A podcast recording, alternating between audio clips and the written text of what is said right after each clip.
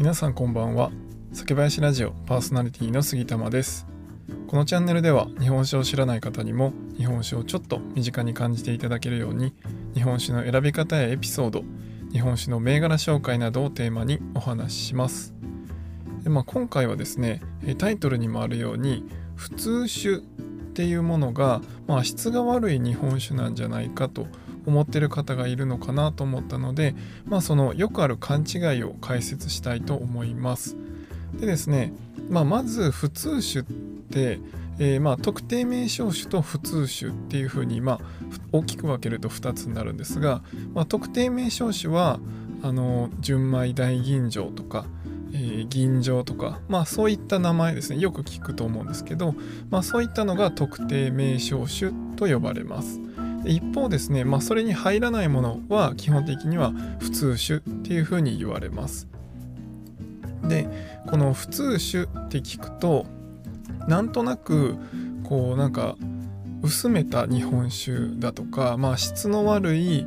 あのアルコールを一緒に混ぜた日本酒みたいななんかそういったこう勘違いをされてる方もまだまだ多くいらっしゃるのかなと思うんですが普通酒っていうのはその規定上ですねあのその規定に入らないものは全て普通酒って言われます。でそのまあ昔ですね戦後全然そのお米とかの物資が不足してる時っていうのは三蔵酒といって、えー、通常の日本酒ですね。まあ醸してお米と水で醸した日本酒を醸造アルコールっていうのをまあ言ったら味のないアルコールですね。をこう添加してでそれでこう量をね増やすというふうにしてまああの物資がないので3倍に薄めることで、まあ、アルコール度数はある程度その醸造アルコールを入れることで担保しながら、まあ、ちょっとだけね日本酒の要素があるっていう状態でこうアルコールとして皆さんに、えー、買ってもらってたという時代がありました。でこれはですね本当に物資がないけどみんなでそのお酒を楽しんでほしいと安くお酒を楽しんでほしいということで、えー、そういった対策というか、えー、そういった時代もありました、まあ、安く大量にえー、お酒を供給するための、まあ、術としてあったわけですね。ただ現在どうかっていうと、えー、そんなことは全くされていません。あのまあする必要もないですよね。あの物資はねあのしっかりあるしまあそのお酒っていうのはま楽しみのためにこう作られているのでまあ、今はそういったこう薄めて出すというようなことはされていません。まずこの点、えー、勘違いされてた方はあぜひですねそこはあのそういうことは今はないよっていうことを思っていただければと思います。でまあその上でですね普通酒っていうと結構あのパック酒とかスーパーとかコンビニで売ってるようなものをだけを、えー、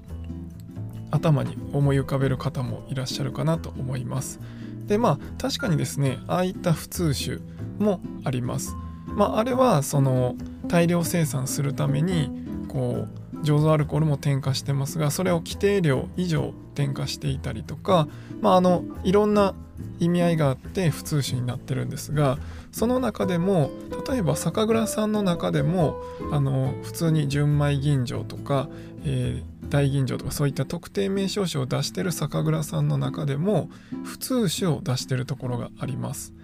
でですねこの普通酒でめちゃくちゃ美味しいのもあるんですね。でこれなんで普通酒になってるかっていうとまあ理由はねいろいろあると思うんですがその中の一つとしてお米ですねお米にも等級っていうのがありますでちょっと等級の話を細かくするのは、まあ、あの今度別の機会にしようと思うんですがこのお米の等級っていうのが、まあ、特上特級1等2等3等っていうふうに、まあ、あの決まっています。でそのランクその等級外のものを当該米って言います。でこの当該米になるとあの当該米いくらこう磨いてきれいに作ったとしてもこれを特定名称種でさっき言ったみたいな純米吟醸とか純米大吟醸とかそういった名前では呼べないんですねだから当該米で作った日本酒っていうのは全て普通酒っていう分類になっちゃいます。ってことは、